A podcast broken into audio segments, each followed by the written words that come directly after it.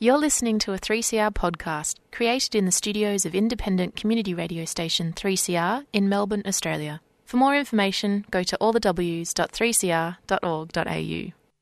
And a very warm welcome back to Solidarity Breakfast. A left response to the major developments in capitalism. What they trade in is not wheat.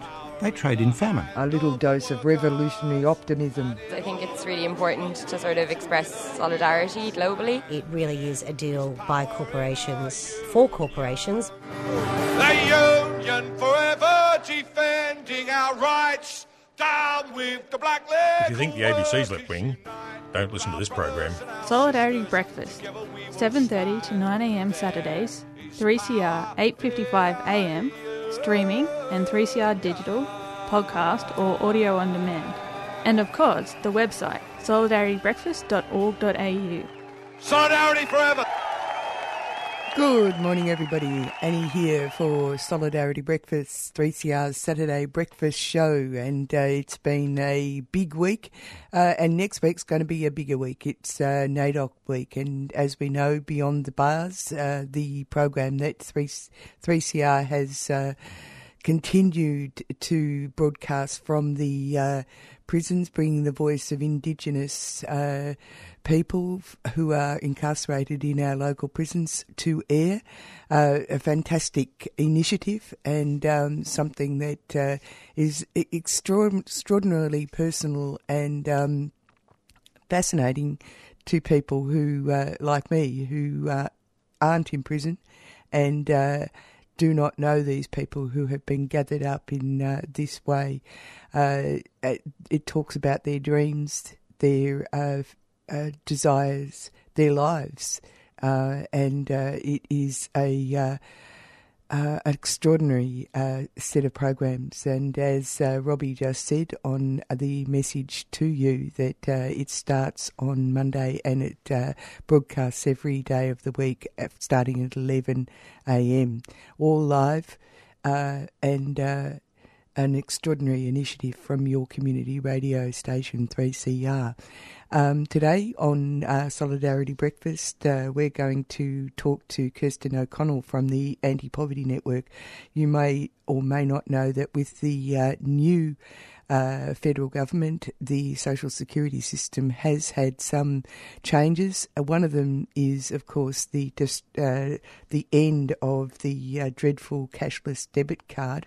We'll see uh, what happens in that sphere. The uh, quarantining of people's. Uh, funds um, and put into the hands of a, private company, uh, disempowering people at an extraordinary level, uh, completely uh, begun and directed at Indigenous people, and uh, then followed through to uh, so-called um, uh, test uh, places across the country, mo- mostly targeting. Um, poor white people, basically, poor working class um, people, uh, and of course, with the previous government was expecting to roll it right across the entire country, including to uh, aged um, pensions. Um, it obviously was their answer to uh, washing their hands of uh, social security and putting it into the hands of private industry. But there has been changes, uh, and uh, we're going to talk to Kirsten about what those changes are. Uh, Workforce Australia takes over from Job Active on July the 4th. These horrible names, Workforce Australia. anyway, she's going to give us some understanding of what's going to happen, uh, how what the rollout is like, and how it's affecting people. Um, we're going to talk to Liz Walsh. She's uh, from the Victorian Socialists. Uh, there's a big rally today, pro abortion rally, 12 pm, State Library. This is in response to what's happened in the US with the overturning of the Roe versus Wade by their incredibly stacked right wing Supreme Court, uh, which uh, and uh, it there's a whole range of things that have been going on in the US. An estimated 25 US states are expected to pass laws that restrict abortion in as a result of the Supreme Court uh, ruling. And 13 already have trigger laws in place to, in anticipation of the decision being overturned, many of which involve total abortion bans, including in cases of rape. This is a direct attack on women's rights and their uh, autonomy over their own future and their own bodies. Uh, the fight's on once again. Uh, the uh, this is the week that was is going to be on. Kevin uh, goes through the week with a, a, satirical comb, and we follow that up with a. Um, a look at the launch of Acts of Cruelty, which is uh, a book that was launched during uh, last week during uh, Refugee Week, which uh, looks at the it, quite forensically looks into uh, the treatment of refugees when they come by plane, which uh, is overlooked perhaps because of the incredibly violent and uh, virulent approach to uh, refugees who come by boat. But uh, in fact, there's so many similarities that uh, uh, Australia looks like a um, medieval country. So uh, we'll hear a few voices from that particular event. But before we do, some words about things that are going to happen this week. A special winter concert to celebrate NAIDOC Week. John Yampa Man and First Nation singer-songwriter Piritu. Brett Lee's music is gentle, honest and from the heart. Thursday, the 7th of July, 6 till 8 pm at the Mount Waverley Community Centre, 47 Miller Crescent, Mount Waverley. This is a free concert, but bookings are essential. Go to Monash City Council and search festivals and events for Piritu Winter Concert to get all the details and to make your booking. So many faces to see. Monash City Council is a 3CR supporter. Nobody here I know. So many places to be. No.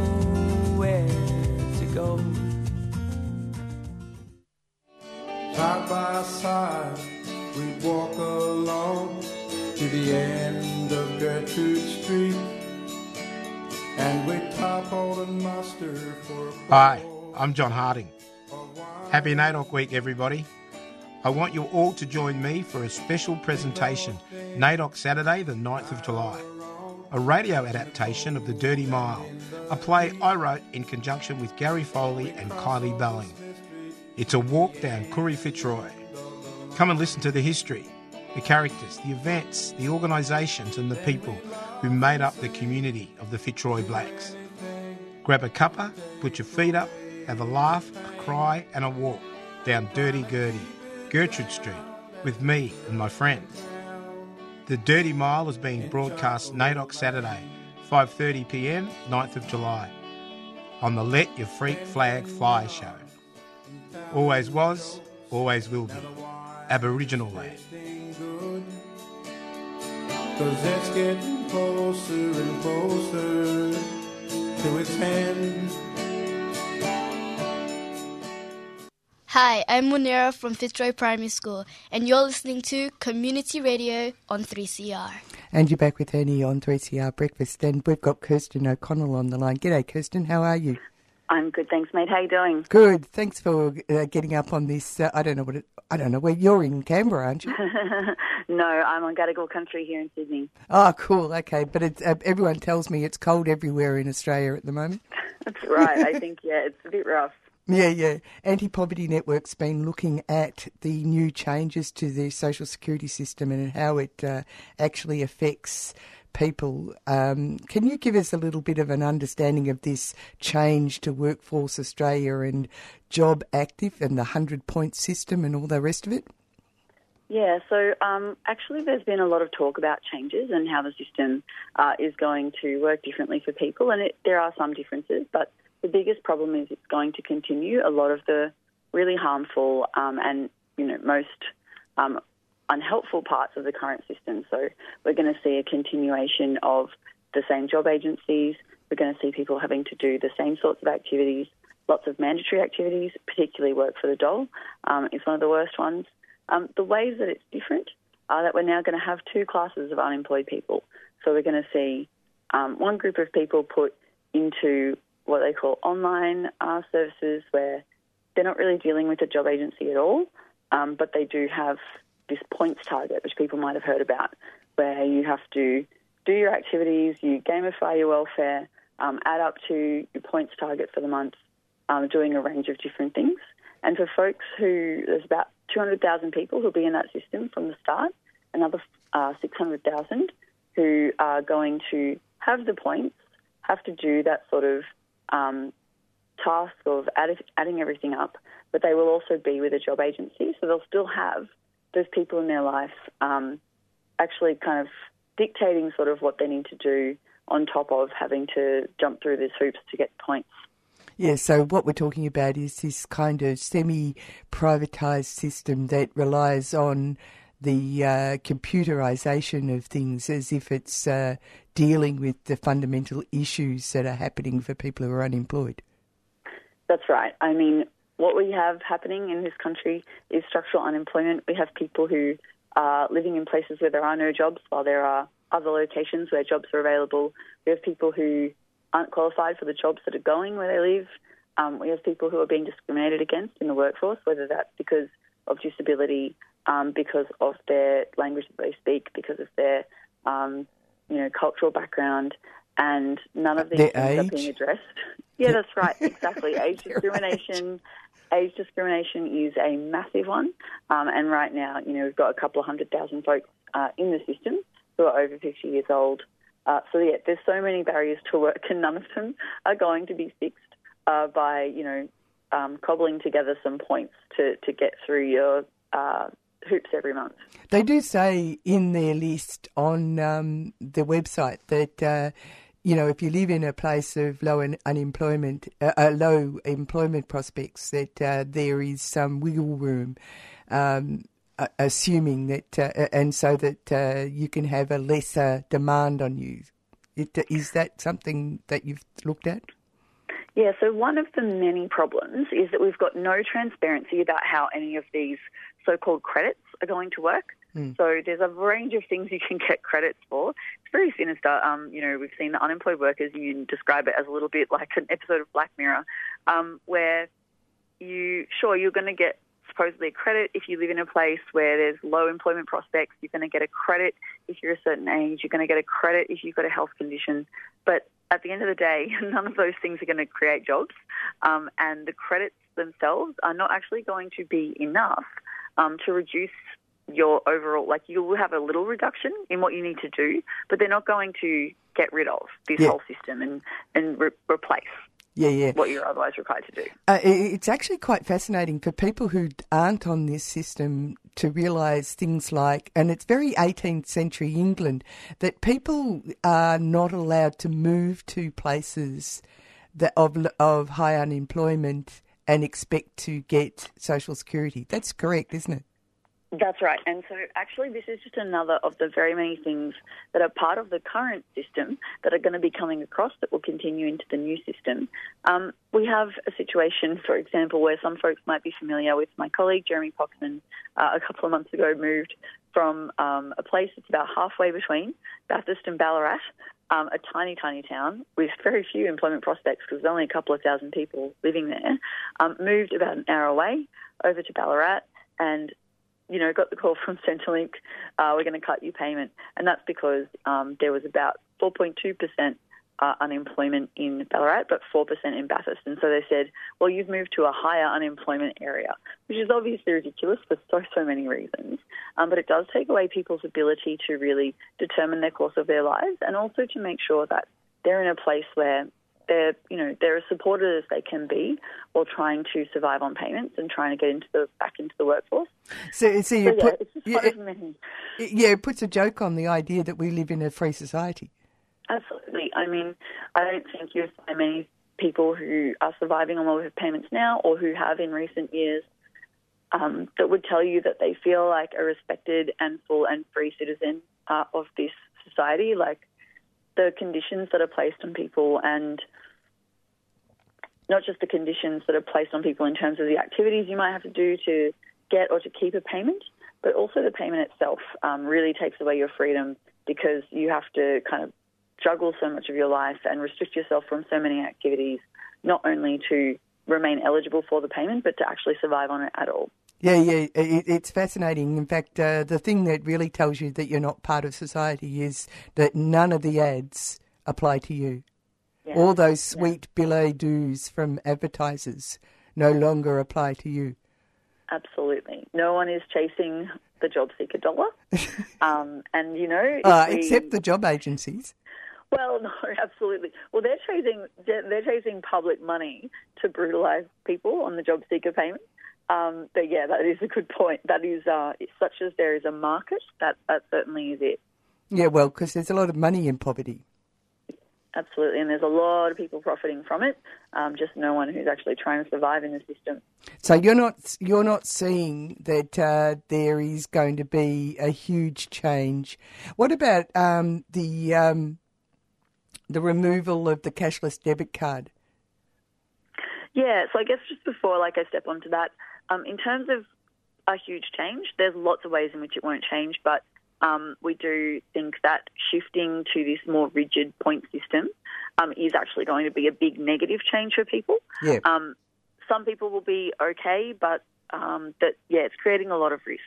In terms of the cashless debit card, uh, it's been really frustrating trying to get straight answers out of Labor Party now, um, both since they took government, but also in the lead up to election day about what they mean. Um, they have said some things that kind of indicate making cashless welfare voluntary, which is But it was always, a but it was always voluntary, and also no, no, no.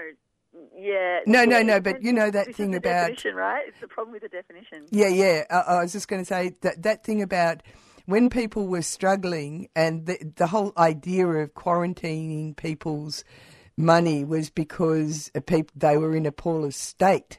But it- what they were doing was putting it uh, right across the entire social security system. Yeah. I and- mean, it always existed. That's my point. Yeah, and, and sort of what they say when they mean it's voluntary is actually nothing to do with the individual person's choice about how they want to live their life and how they're trying to manage their money. Um, there are a very, very small number of people in each community where the cashless debit card currently exists who've been consulted and who have had a say in whether people in that community are subjected to cashless welfare. And so we don't actually have welfare recipients as a collective Oh. or individually deciding whether the card is happening to them. Ah, it is voluntary terrible. insofar as, you know, the mayor in Ceduna um, Oh, yeah. up to the government, and that's voluntary because he said Ceduna should be on the card. So it's not voluntary at an individual level, which if you were going to keep such a thing, that's how you should do it. But it actually just shouldn't exist at all. It doesn't need to be there in a voluntary or compulsory capacity. There are many, many, many other programs the government should be investing in to support people who want help managing their income and with the variety of challenges they're facing. Yeah, yeah, and uh, not only that, what weasel words? I mean, everybody, when you say voluntary, you're assuming it's at an individual level. Yes, absolutely, and that's one of the things that we've um, been really frustrated with.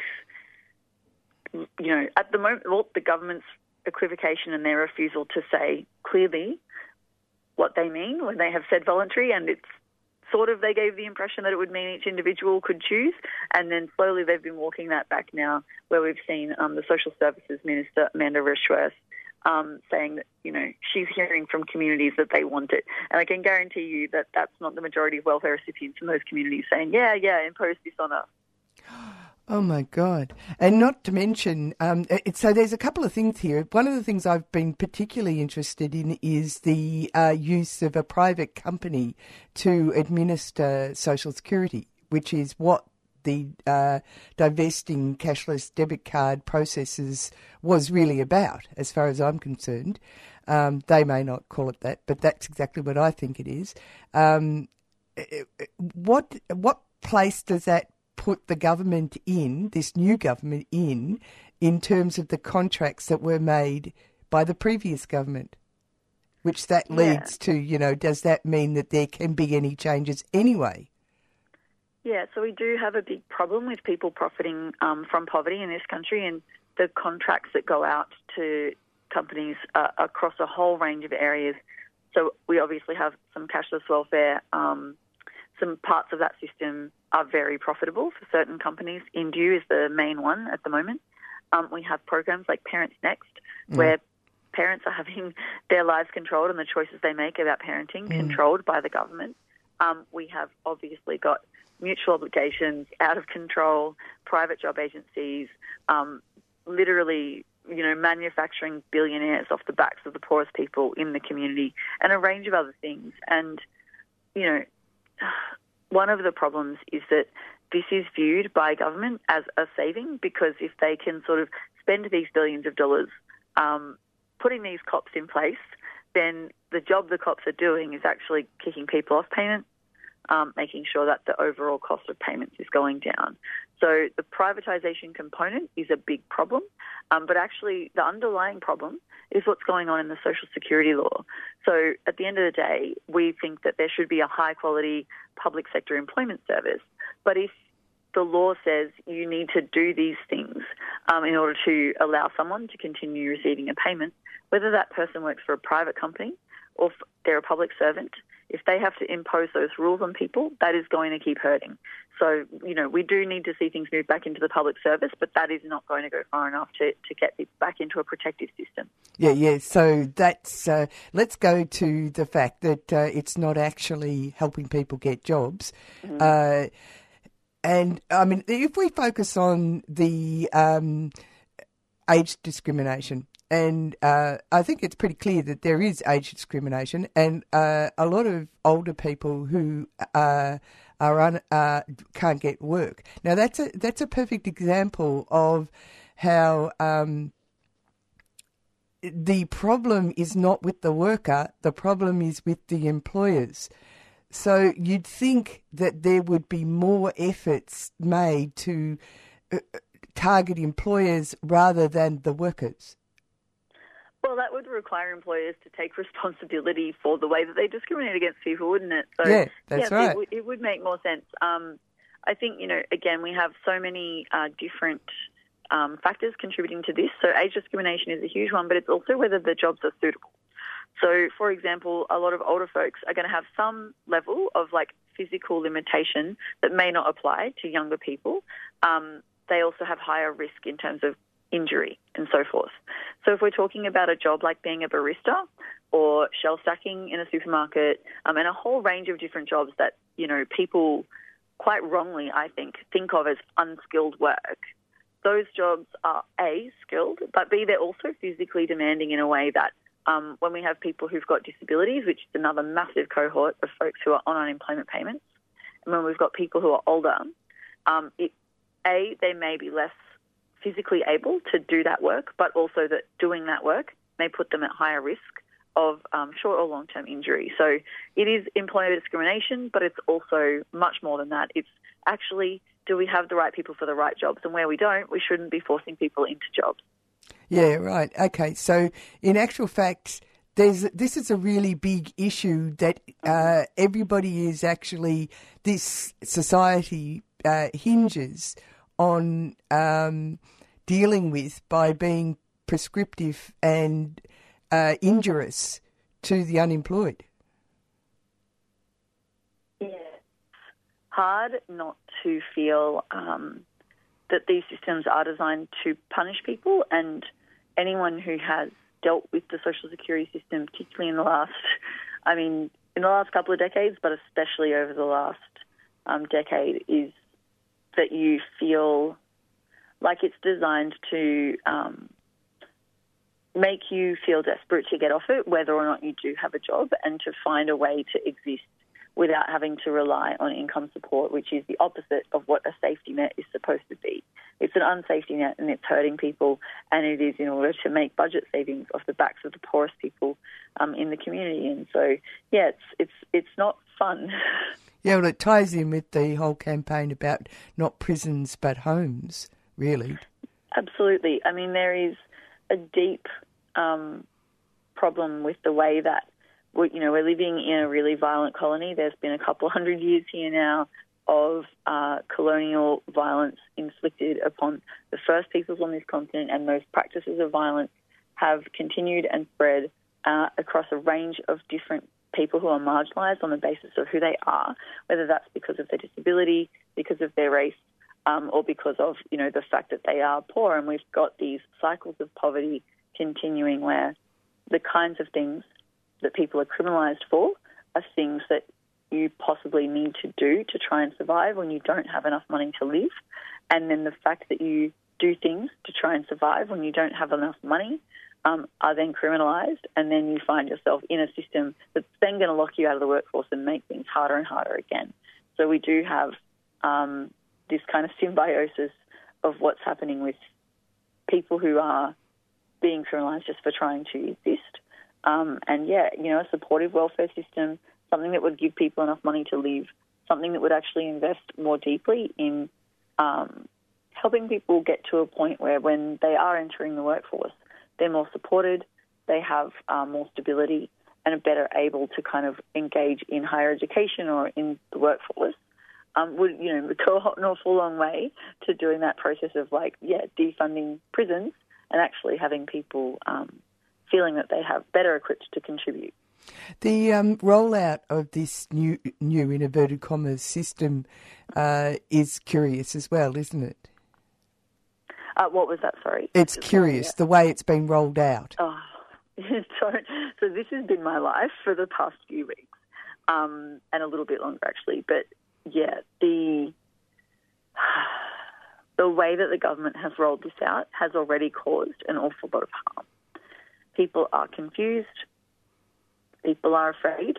Yeah. Um, after the last couple of changes in the system, so particularly in 2015 and in 2018, which were the last two really big changes to employment services, the number of people being penalised skyrocketed, went up dramatically in a really short space of time.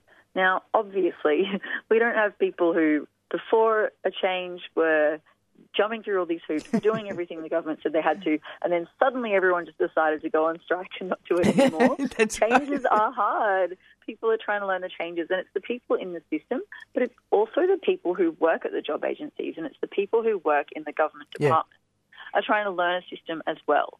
So we have this system, like we have this situation where you've got people trying to learn a thing, and while they're trying to learn it, there is this, um, you know, thing weight hanging above them, ready to kind of knock them down, and the fact that we've had such a shambolic process already, and the thing hasn't even started yet. Communication has been late. Communication has been inconsistent. People are confused. They haven't been able to get answers when they've been trying to. When they're contacting the government to say, what's going to happen to me, they're being told, we can't tell you, you call back later. Um, so it's caused an awful lot of distress already, um, and we don't think it is a good omen for what's going to happen um, as of Monday. Oh well, there you go. Well, we'll have to have you back on to find out um, how how your constituents and your research is uh, panning out because Yeah. change is hard. It yeah, is it's very difficult. how intense it is. And if you make a wrong step, Oh. you know, that's your poverty payment out the door. Yeah. Thanks for talking to us this morning. No worries. Thank you so much for having me.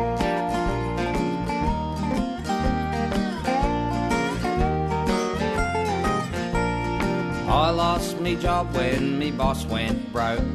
First time in 30 years I'd been out of work. I thought I'd apply for unemployment benefits. So off I went down to Centrelink. I stood in a line that stretched out the front door. When I finally got to the counter, I asked for a form. They said I should have rung up or used the internet. Cause that's the way they do things now at Centrelink. Slightly disgruntled, I went home and made the call. When I finally spoke to a human, it was half past four.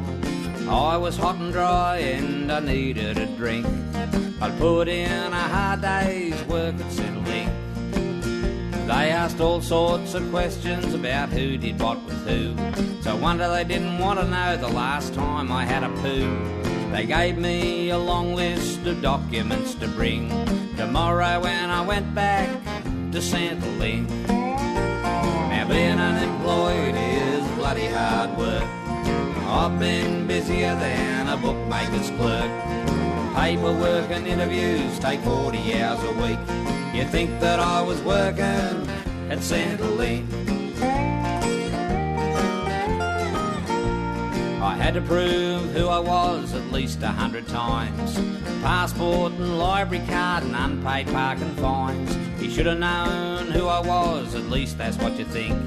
I was interviewed by me brother-in-law, he works at Centrelink.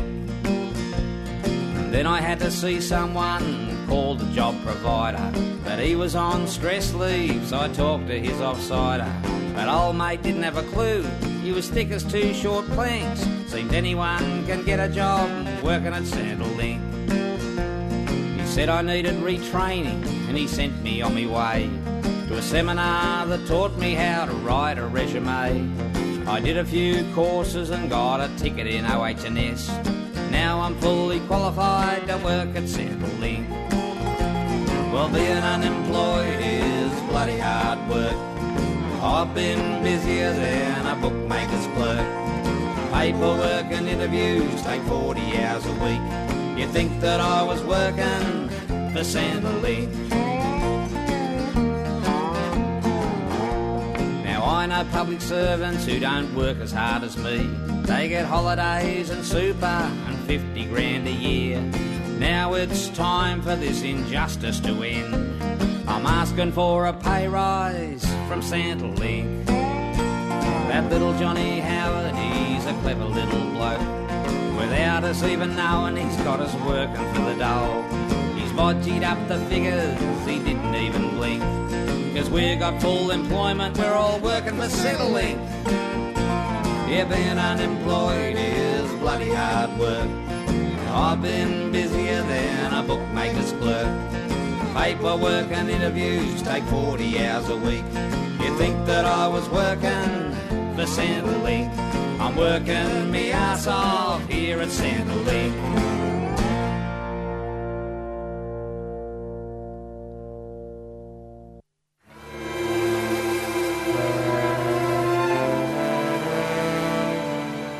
Hello, this is Dan Sultan, and you're listening to 3CR Blackfella Radio, Melbourne.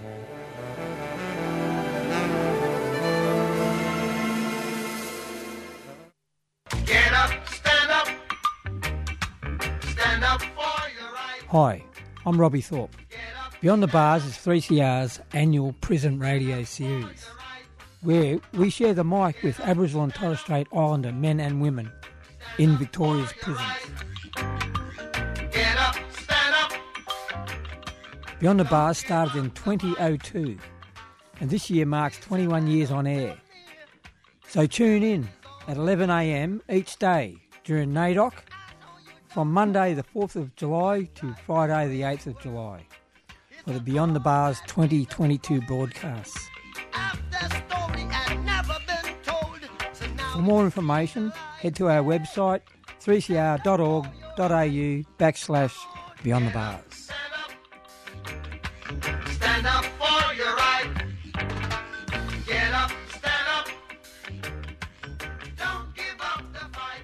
You're back with Annie on 3CR Breakfast, and uh, we've got Liz Walsh from on the line. G'day, Liz. How are you?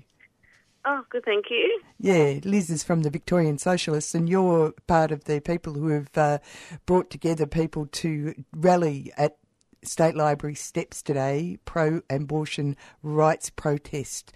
Uh, can you give our listeners some of an understanding of why it was so important to organise this rally?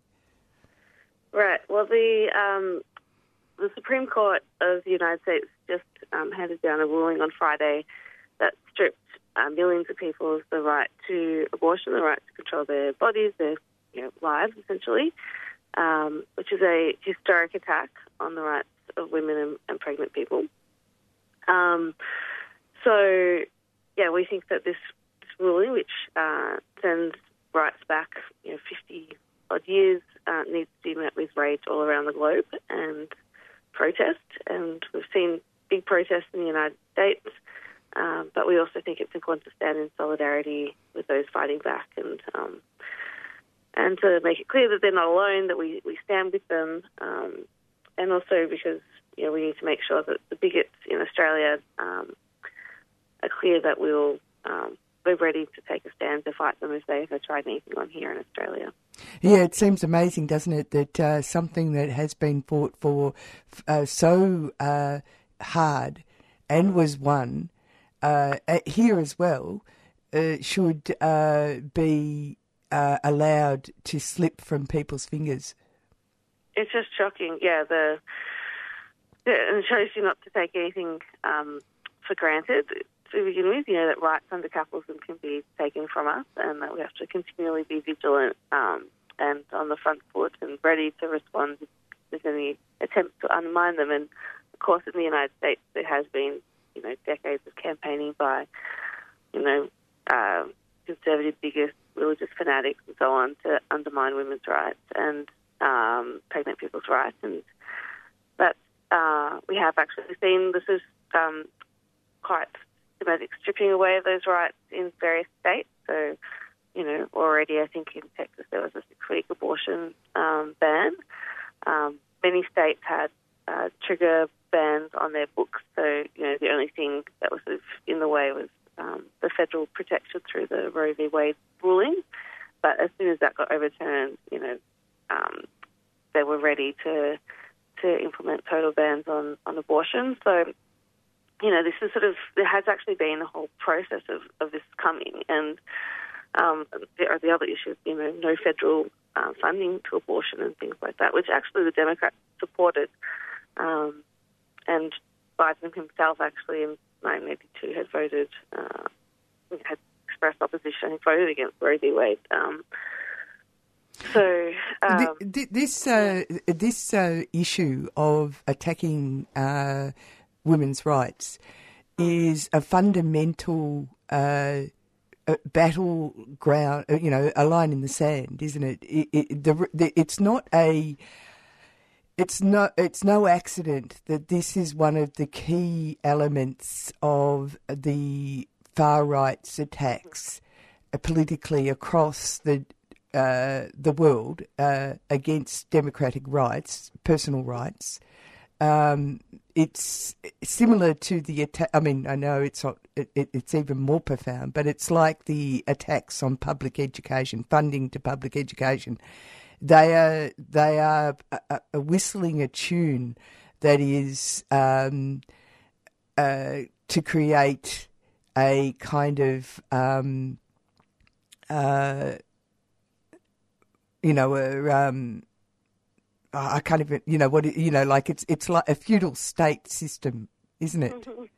I can't even Yeah. describe it, you know. No, I, I think you're right to say that. Um, yeah, this is this is uh, central to the far right kind of political vision all around the world, and um, and it's part of, I guess, this idea of you know, um, particularly gender roles. You know, what is the role like of um, women in society? It's to be mothers and to incubators of babies, and our personhood, our ability to determine our own futures, that uh, has all be subjugated to this, you know, quite you know conservative vision. Um, and this whole, you know, it's also about the sort of central role of the family as a conservative institution in society and reinforcing all of that. And you know, this, I think that that, yeah, understanding, um, like, yeah, women's oppression and then how that, you know, other oppressions often flow from that as well, um, is really important. It's about, yeah, like reinforcing this authoritarian and coercive and conservative vision of society. And, um, yeah, now in the US, like, yeah, there's millions and millions of people from all, you know, ha- nearly half of, uh, of women in the United States now will no longer have the ability to determine their, their you know, reproductive health and their, their lives. It's just shocking. I, I saw a, um, one of the banners, uh, one of the signs that someone was showing at in the American demonstrations on the news was uh, it's not going to end abortion, it's going to end safe abortion. Yeah, that's right. Yeah, well, obviously, um, women and pregnant people who don't want to carry a pregnancy to term, many of them um, will find other means to, illegal means to terminate that pregnancy, and um, it will mean that yeah, it won't be safe. You know, women used to die from backyard abortionists. You know, will be um, maimed horribly. You know, suffering terrible infections and hemorrhaging and, and so on. Um, you know, things can be a little different today because there's access to um, like abortion uh, drugs. So, are you 486, which you know could be mailed to people, you know, but at least they're not being administered by health professionals. That people are not going to be um, monitored to see how they go on them. Um, they can still be, you know, partial miscarriages that then lead to infections and things like that. So it's not completely safe. It's not monitored by health professionals. And um,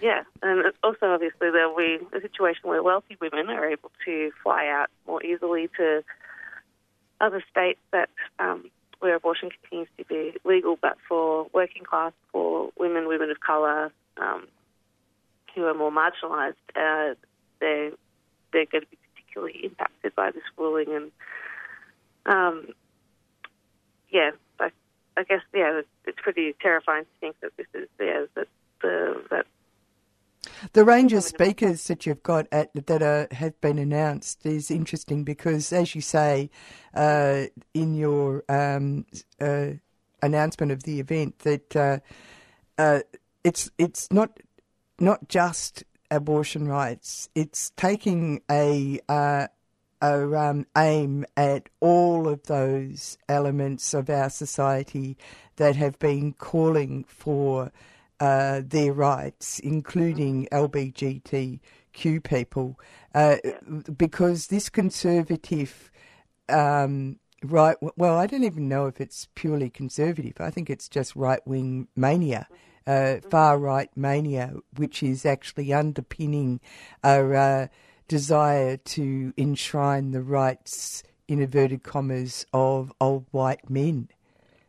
I mean, really? Yeah, well, the, I mean, um, we saw in uh, Clarence Thomas's opinion um, when the ruling came down, he's one of the Supreme Court judges, that he said that uh, not just, you know, this was just the beginning. It's not just abortion rights that they're after. It's a massive, a massive thing that they've taken, uh, but also that they should revisit things like the right to con- contraception, um, the right to same-sex marriage, and even um, the overturning of anti-sodomy laws, so the right of um, same-sex uh, consensual sexual relations. You know, the the um, that gay sex uh, should be rebanned. Oh my god! so yeah, so um, so they are on the rampage. These you know extremist far right judges, um, you know, in order to stop them, it's going to take a mass movement on the streets, not really looking to politicians to the Democrats to allow, allow this state of affairs really to transpire. You know, they never actually legislated for federal protection for abortion when they had the control of the both of the houses. They let this situation of this vulnerability for abortion rights continue because they didn't want to rock the boat against all of their bigots and misogynists in their ranks. Um, so it's been really inspiring to see that people have taken to the streets. I think it, yeah, it makes it doubly important that we do um, the same too. Yeah, so that's what's going to happen today. 12 uh, p.m. State Library steps. We're all all got to be there. Yeah, I hope to see many thousands. It looks like there are thousands of people prepared to come um, and also prepared to take a stand around our own rights to choose here. You know, we don't have free abortion in Australia. We don't have it being um, properly accessible. There's far too few services. So we also have issues to raise ourselves. Um, so that's yeah another reason for us to see thousands out there today. Yeah, and of course that particularly uh, affects rural uh, people. Doesn't it? Because uh, people uh, in the past, Tasmanians women always had to come to Melbourne in order to do this. Uh, it was a bit like the Irish having to go to England because it was uh, not allowed there. It was illegal. I mean, yeah. there's so much um, mealy mouthness going on, isn't there? Mm. Well, yeah. I mean, abortions, um, just in terms of the cost to begin with, you know, can with you know Medicare. Um, funding can still cost around six hundred dollars uh, surgical abortions, um, and you know maybe two hundred or more um, for medical abortions, and that's because of particularly the cost of the ultrasounds that you're required to get, the dating scans to know what you know how far along you are, and you know what um, appropriate. You know the fact that there's all these private providers of imaging um, rather than these being publicly funded, publicly run services is pretty outrageous, and could be real barriers to poor women being able to access um, abortion. Um, and then, yeah, the, the fact that there's so few providers. Very few people can get um, abortions through public hospitals. Um, basically, have to be extremely marginalised in order to access that, or um, you know, in a situation of needing a late-term abortion. Um, but yeah, there, there's far too few providers. Um, a lot of them are private or they're public clinics, but we know that there's been a massive underfunding of community health uh, by both sides of par- um, Parliament. Uh, and so, yeah, so particularly regional women who have you know, um, you know, bad access to public health already also need to travel long distances, maybe have an overnight stay as well in Melbourne to be able to access, you know, the abortion service, which adds to the cost and adds again to significant barriers. And you know, so we do have a situation where Aboriginal women um, and yeah, regional women have have real barriers to being able to exercise their rights. Um, so we'll be demanding, you know, for free abortion, for these services to be properly bulk billed, um, and for a real investment in our public health system. Yeah, so 12 p.m. State Library Steps pro abortion rally. Thanks very much for talking to us this morning. Right. Thanks, Amy.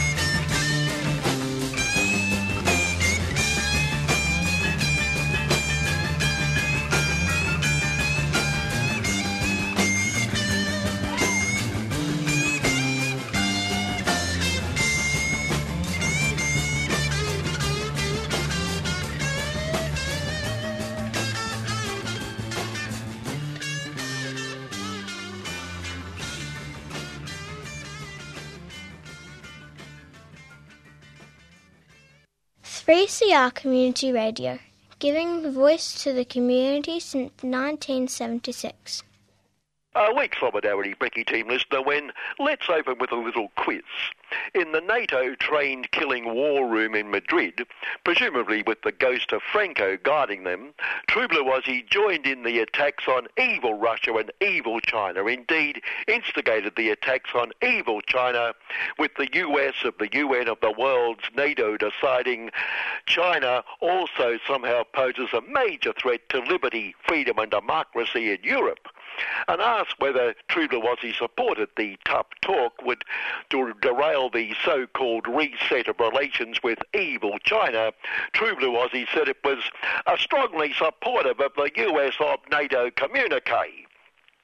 Understandable, seeing as we said it was True Blue Aussie which raised the threat of evil China. So our big question is, was the train killer rhetoric spoken by A, caring business class party Supremo and would-be big Supremo Constable Peter Duffer, or B, big Supremo Anthony Albing-Uzi? The answer, of course, is easy. It could have been either.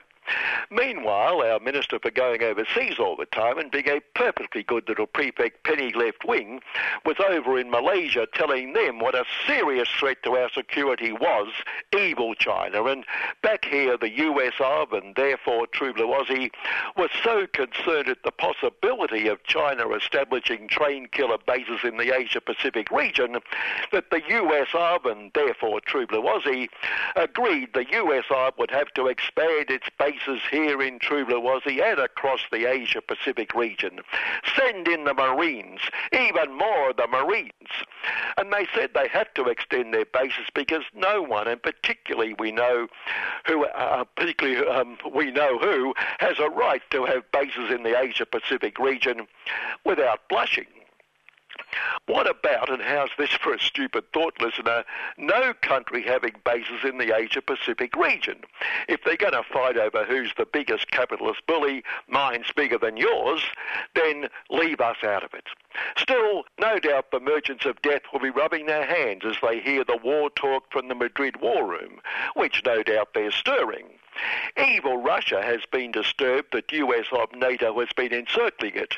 No justification for war crimes, but no excuse for the hypocrisy of the US of NATO either.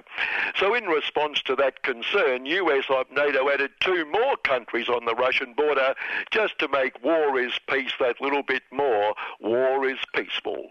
Fulfilling the US of promise that NATO would not expand toward the Russian border. Having mentioned Franco, can I, well, doesn't matter, I'm going to, tell you a story nothing to do with this week. Back in November 1975, in the same week that Kerr sacked Whitlam, Franco died. Well, I think he'd been brain dead for a fair while, and my partner and I were in Perth.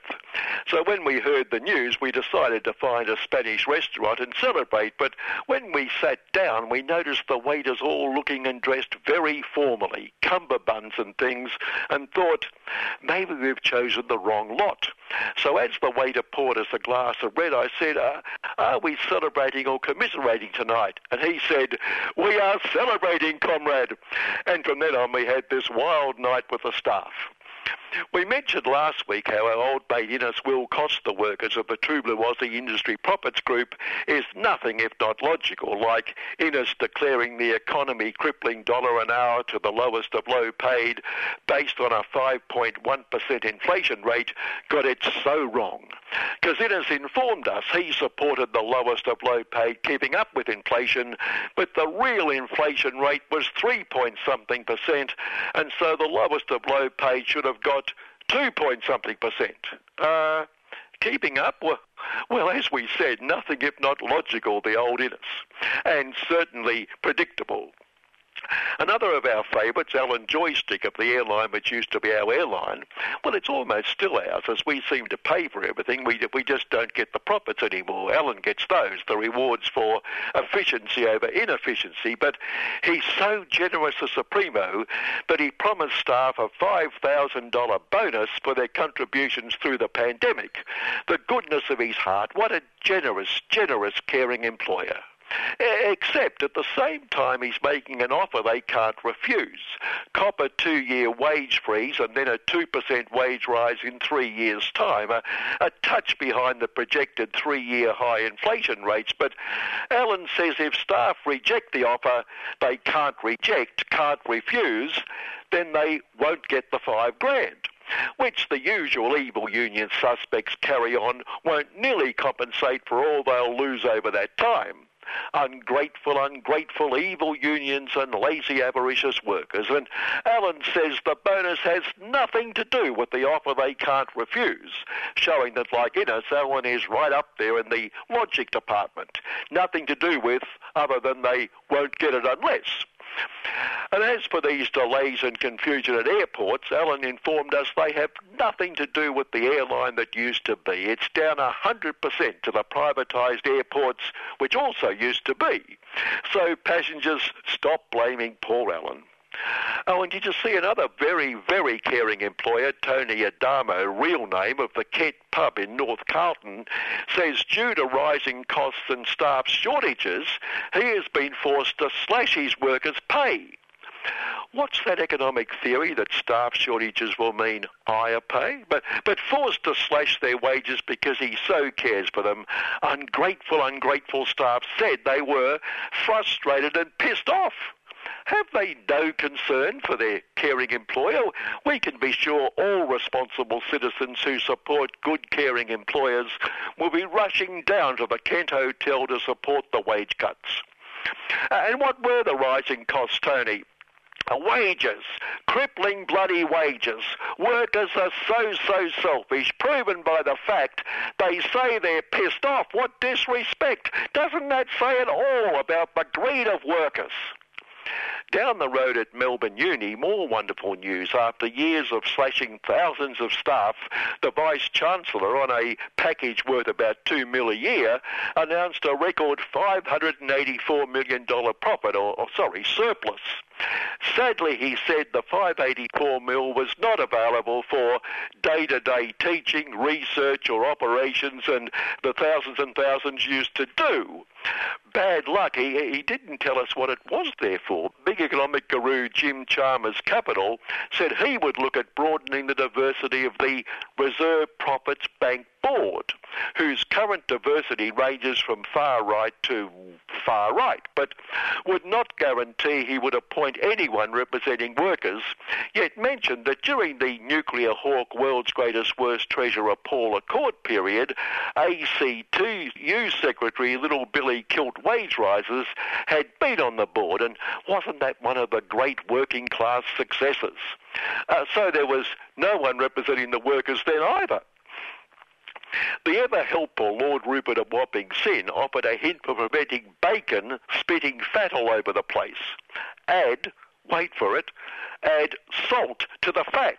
Add salt to the salt.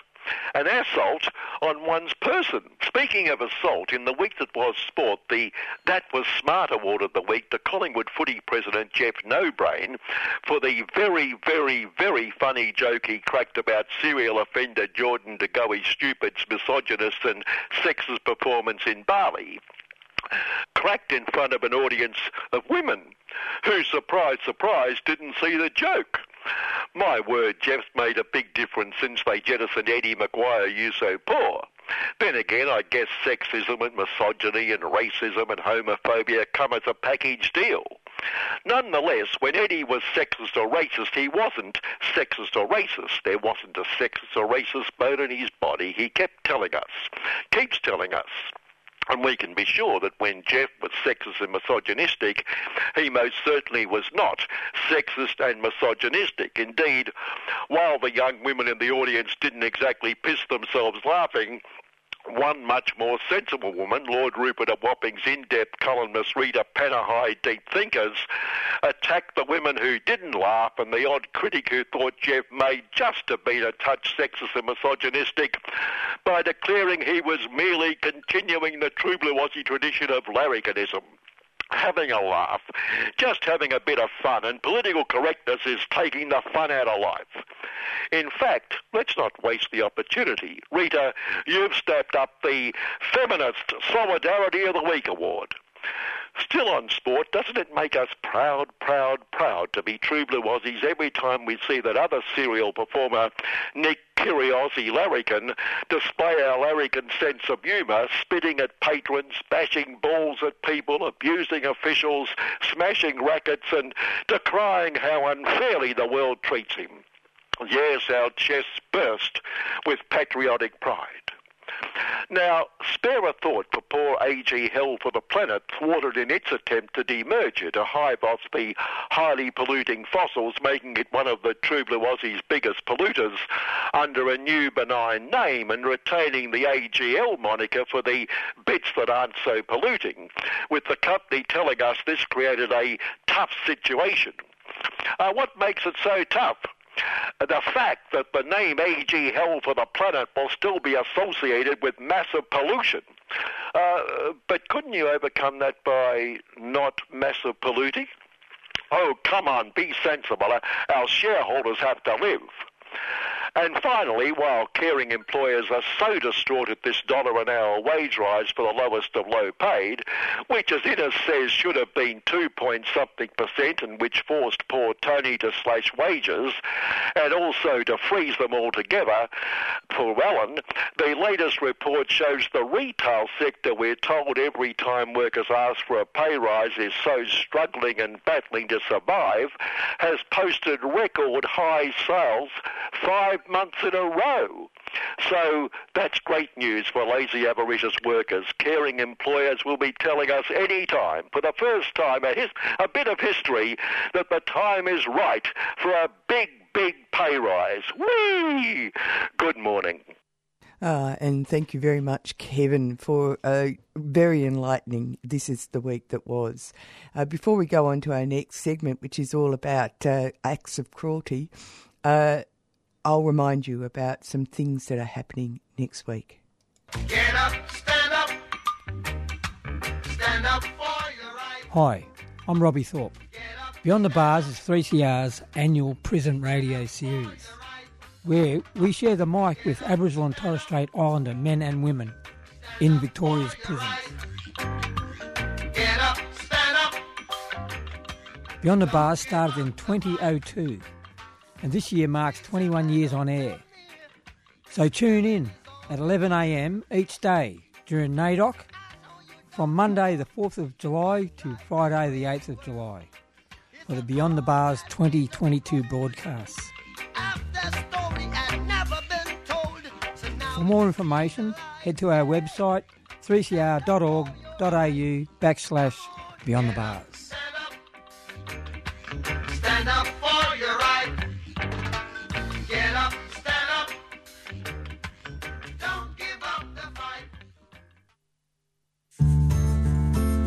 A special winter concert to celebrate NAIDOC Week. John Yampa Man and First Nation singer-songwriter Piritu. Brett Lee's music is gentle, honest and from the heart.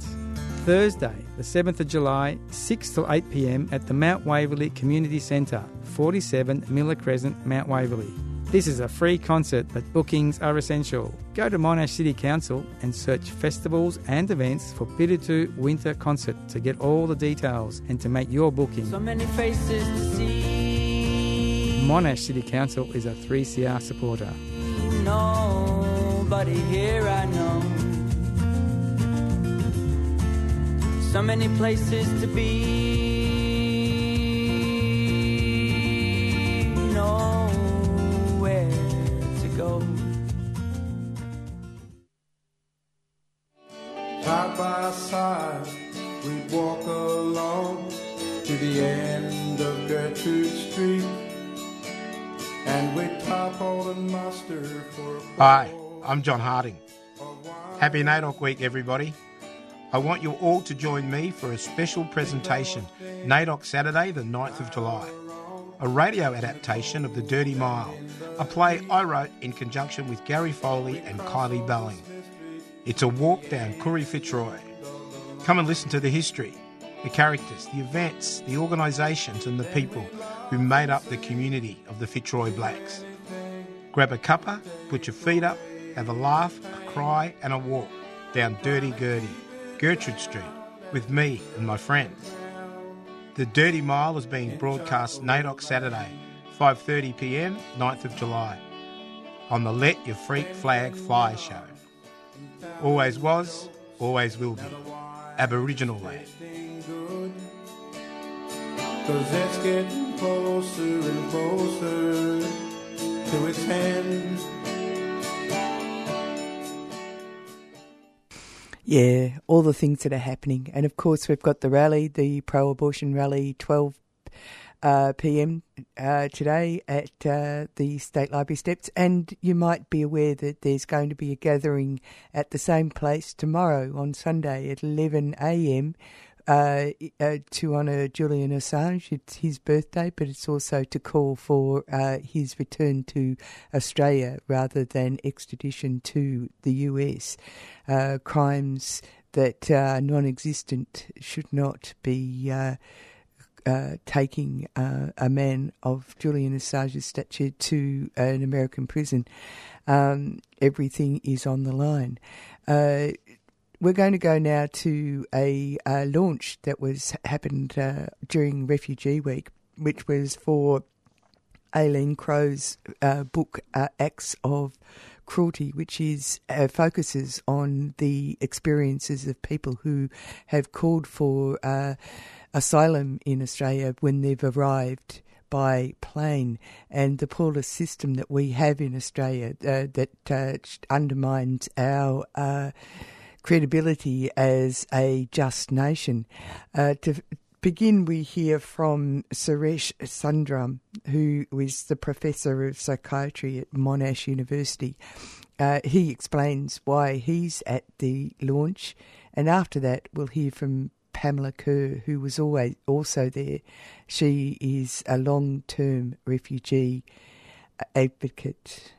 Welcome everyone to the Melbourne launch of Aileen Crow's very important new book, Acts of Cruelty. My name is Suresh Sundram. I'm the chair and head of psychiatry at Monash University uh, and have been in the asylum seeker space for about 18 years or so, so much less time than Aileen and some of the other people on the panel tonight, uh, but in particular working around the health uh, and mental health of, of asylum seekers and refugees, as well as providing advice to a whole list of organisations such as UNHCR and national governments um, and national and international human rights organisations. There are, from UNHCR estimates last month, mid March, about 100 million displaced people globally. Of this, there are about 40 million children. Displaced persons can, of course, be anybody that's had to leave their home because of conflict, war, natural disaster, persecution. And of that, there's probably in the order of about 50 to 60 million. And another 40 million have had to cross a national border. In crossing a national border, your status changes. You go from being an internally displaced person to being an asylum seeker or refugee. For those of you who may not be familiar, all refugees were once asylum seekers because an asylum seeker is someone who is seeking the protection of another country because they are unable or unwilling to return to their country of usual residence or birth because they have a reasonable fear of being persecuted. To become a refugee, your fear of persecution must be for race, religion, nationality, or membership of a particular social or political party or group. The important points of that are that, of course, there are currently about 27 million refugees in the world. That includes people displaced recently from Ukraine and people displaced from Afghanistan. In addition to that, there are over four and a half million people seeking asylum. To go from being a refugee, uh, from an asylum seeker to being a refugee, you need to have been assessed by somebody. And that somebody can be an international agency like UNHCR, or it can be the authorised agency of a country, such as the Australian Department of Immigration. And you then need to have met the criteria defined in the Geneva Convention, the 1951 Convention, or the 67th Protocol, which is the expansion of the Convention, to those criteria that I mentioned before. But of course, you'd soon realise that there are many, many, many people who are persecuted for reasons that are not related to those factors that I've just mentioned. People persecuted for their gender identity, people persecuted for their sexual identity, people persecuted because of family violence, children and adults who are enslaved, enslaved. There are a whole range of other reasons which are not covered under the standard Geneva Convention and for which the United Nations has developed a range of other tools or instruments, conventions, treaties that cover a whole range of additional uh, categories for which people can seek the protection of another country. Australia has a proud tradition of developing many of these instruments and of participating in their creation, including the 1951 Convention when H.V. Evatt was a major contributor to the development, along with others. Australia is also a signatory to all of these conventions and treaties which protect people and which place an obligation upon signatory states to provide that protection for people who come asking. Australia differs from many of the other countries which we traditionally identify as host countries for refugees and asylum seekers. Countries such as the United States, Canada, countries in the European Union, because Australia has no Bill of Human Rights or Charter of Human Rights or any enshrinement within the Constitution that either says that we are obligated to adhere to these international treaties or conventions or that we have any inherent need to respect the rights of others who are not Australian citizens or permanent residents. So, as a consequence, although Australia may choose to oblige these conventions and treaties because it wants to be perceived as a good, solid global citizen, there's no legal compunction for it to do so. That's led, of course, to a very slippery slope. A slippery slope that sees Australia being able to wriggle in its adherence to the letter of the instrument rather than the spirit of the instrument. Australia takes currently 13,750 refugees from offshore places. These are people in camps, these are people who've been identified by UNHCR as requiring the most urgent protection. UNHCR lists about 200,000 people each year as the most vulnerable, the most endangered. It lists those 200,000 and not the 27 million because it knows it cannot find space for 27 million, but it thinks it can find space for 200,000. Based on those estimates, the current queue that people are going to seek to jump is in the order of about 135 years. The implication of that, of course, is that 13,750 out of 27 million is a tiny number. However, in the global scheme of things, it puts Australia usually about three or four in the world. Behind the US, and thankfully the US again. There was a period of time, which some of you may remember, where the US reduced its intake to zero. Canada, which has been a generous taker of refugees. And then Australia. However, there's something that should strike you about the 200,000 because if there are 200,000 people being taken in each year, then what happens to the other 26.8 or 26.9 million refugees? Where are they? Well, they are in countries which, generally speaking, are adjacent to the source countries from where the refugees came. So, to give you recent examples, Poland has about 3 million Ukrainians living in it, which is about one twelfth of its population, give or take, or one thirteenth. That's about 6%. Lebanon has hosted 1 million Syrian refugees in a population of about 6 to 7 million. That's about 114. If you were to think if Australia was to host a similar number of refugees, it would need to take in the order of 4 to 5 million people. It takes 13,750.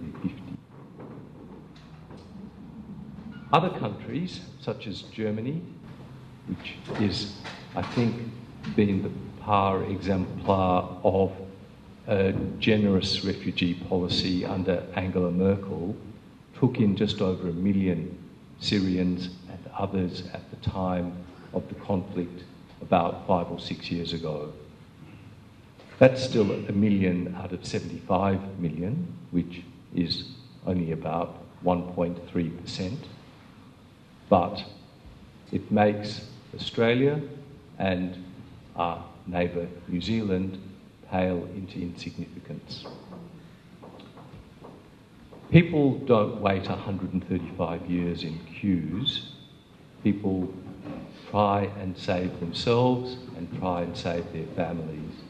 They do desperate acts to try and reach places of safety and security where they believe that they will be afforded protection. Australia has a reputation of being a safe and generous country, and so people, knowing no better, came to seek the protection of Australia. They came in a variety of ways. They came by plane, and I'll come back to that because that's the central theme of Aileen's book. But they also came by other mechanisms. They came by boat, and they've come through undocumented uh, mechanisms.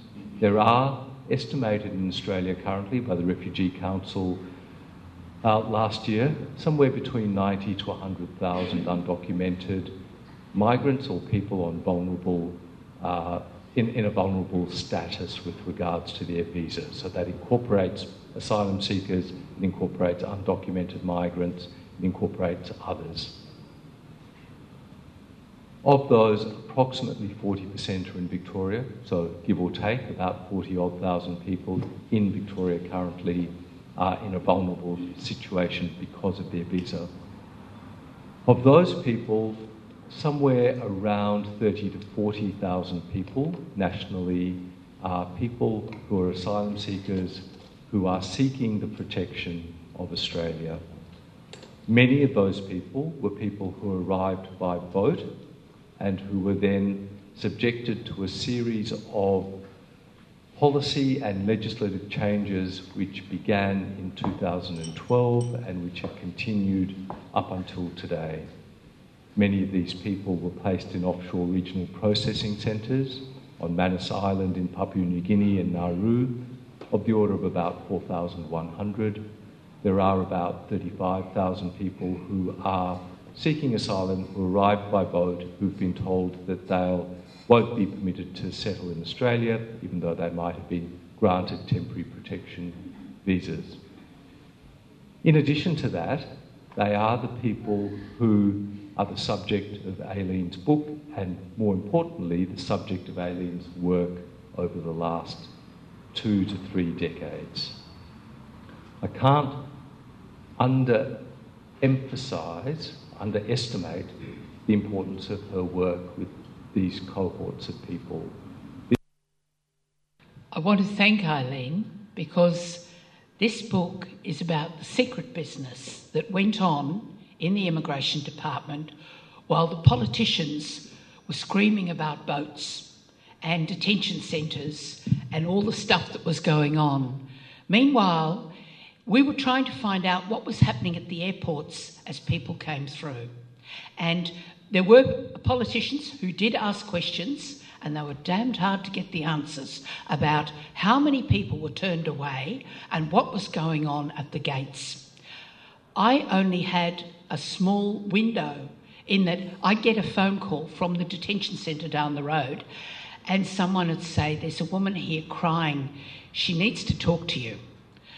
Wasn't a lot of information. I went in, I met a woman. She'd flown in by plane. She'd come in on a visa for some sort of a sporting event. And then the story she, her, she was um, a high profile health provider. And in, um, there had been a change of government, and uh, the people in her office had disappeared. In fact, some of them had been murdered. And a colleague said to her, You have to leave the country. She said, I can't, I've got children. She said, You take the children up the bush and give them to your family, and you get out, or you'll have your children will be orphans. She came in on a plane and she was questioned for 10 hours at Melbourne Airport. And I said to her, Why do you think I was questioned? She was sharp as a tack. She said I was the only black woman on the plane. Her story was one of many. She came in on a visa. She wanted to seek asylum. She had no choice. Um, she'd seen, she was clever. She'd seen there was a sporting event. Sporting events, you know, in Australia, they're the holy grail. Um, a lot of people come in, and she was going to apply for asylum. They gazumped her at the airport. They did not pass her through customs, which meant she went into detention. And she was there for six weeks, sitting in a television room one night, crying her eyes out, when this old Sri Lankan bloke who'd been there for years and knew the ropes, he went over and said, What's up? Why are you crying? And she told him, I don't know how I'm going to get out of this place. I keep asking them, Can I speak to a lawyer? What am I going to do? Um, I'm stuck here. No one will. The, the immigration keeps saying, Wait, wait, be patient. And that's why I got the call. And of course, we could connect her up with uh, legal assistance. Now, that came at a time in 2014 when the government removed legal. There was an automatic program called um, IAAS. Yeah. IAAS. I'm getting old, I forget. But everybody got legal assistance when they were put in detention. Um, then they got rid of it, of course, so they just let them lie there. And she was one of many uh, cases, and they'd come in by plane. Um, this was secret business that was going on at the airports. I can tell you there were Saudi girls who came in. Now, as you know, until recently, the law has changed. Now, anyone under over 18 doesn't have to have a letter from their male guardian authorising them to travel. But all through that time, they had to have this letter authorising their travel. And these Saudi girls were getting out for very obvious reasons. And I know that some Saudi girls told me they knew somebody had been turned back by Border Force. Can you imagine? Those bastards. So um, then the crunch came when this one evening I was called in to visit, and there was a man with his wife and three children from a Gulf state. He was very dignified and he clearly um, had come from some prosperous background. It turned out he was a poet, a writer, um, a soldier, and he'd been a representative in Geneva. And he said to me, in absolute disgust, I, I couldn't. We're sitting in the visits area. I, some of you have visited detention. You know what it's like. It's pretty grim. And he said, Pamela, this place is a prison. I visited camps for my country that were better equipped than this place. Now, he came in, he was on the amnesty rescue list. He was known. He made a big mistake. He got to the counter at immigration and he said, Would you please direct me to where I can seek asylum? You don't do that in Australia. You scurry through and you hope for the best. When I went to Rome, I was amazed to see a counter that said, anybody wishing to contact immigration, go to cubicle five. My God, they're actually telling people how to go there.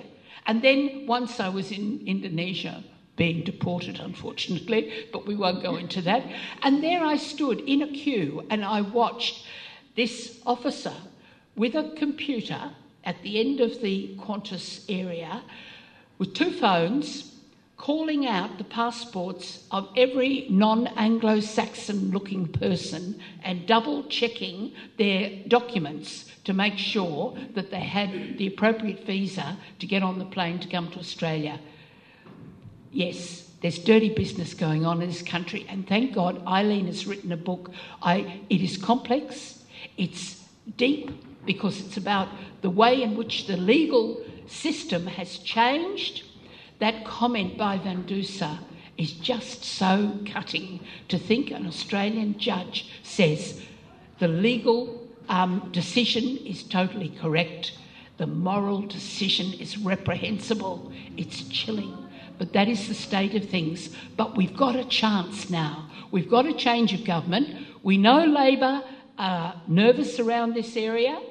Um, everybody, they've made it a political football, but we have hopes that there will be an end to some of this cruelty. And in the end, if we're really good at it, we'll end the cruelty once and for all. Yes, that was Pamela Kerr, uh, refugee uh, um, activist. Um, yes, that's right, Australia and its uh, just face. Anyway, uh, that's the end of the program. Uh, we uh, went to the Anti Poverty Network speaking to Kirsten O'Connell about the impending changes starting on Monday to the social security system, changes or not. Uh, Liz Walsh told us about the uh, pro abortion rally that's happening today, 12 pm, State Library steps, uh, speakers included. Uh, this is the week that was, and uh, a look at the launch Acts of Cruelty, Aileen Crow's book. Uh, it's published by Palava. And uh, coming up next is Asia Pacific Currents, and we'll go out with an Australian band, Friends, Pikelet. Talk to you next week.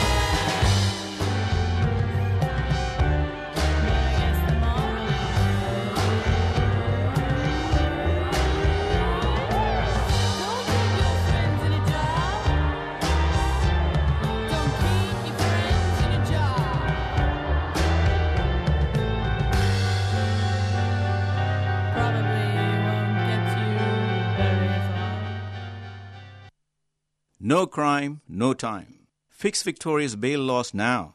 Prisons are bursting at the seams with poor people. You've been listening to a 3CR podcast produced in the studios of independent community radio station 3CR in Melbourne, Australia. For more information, go to allthews.3cr.org.au.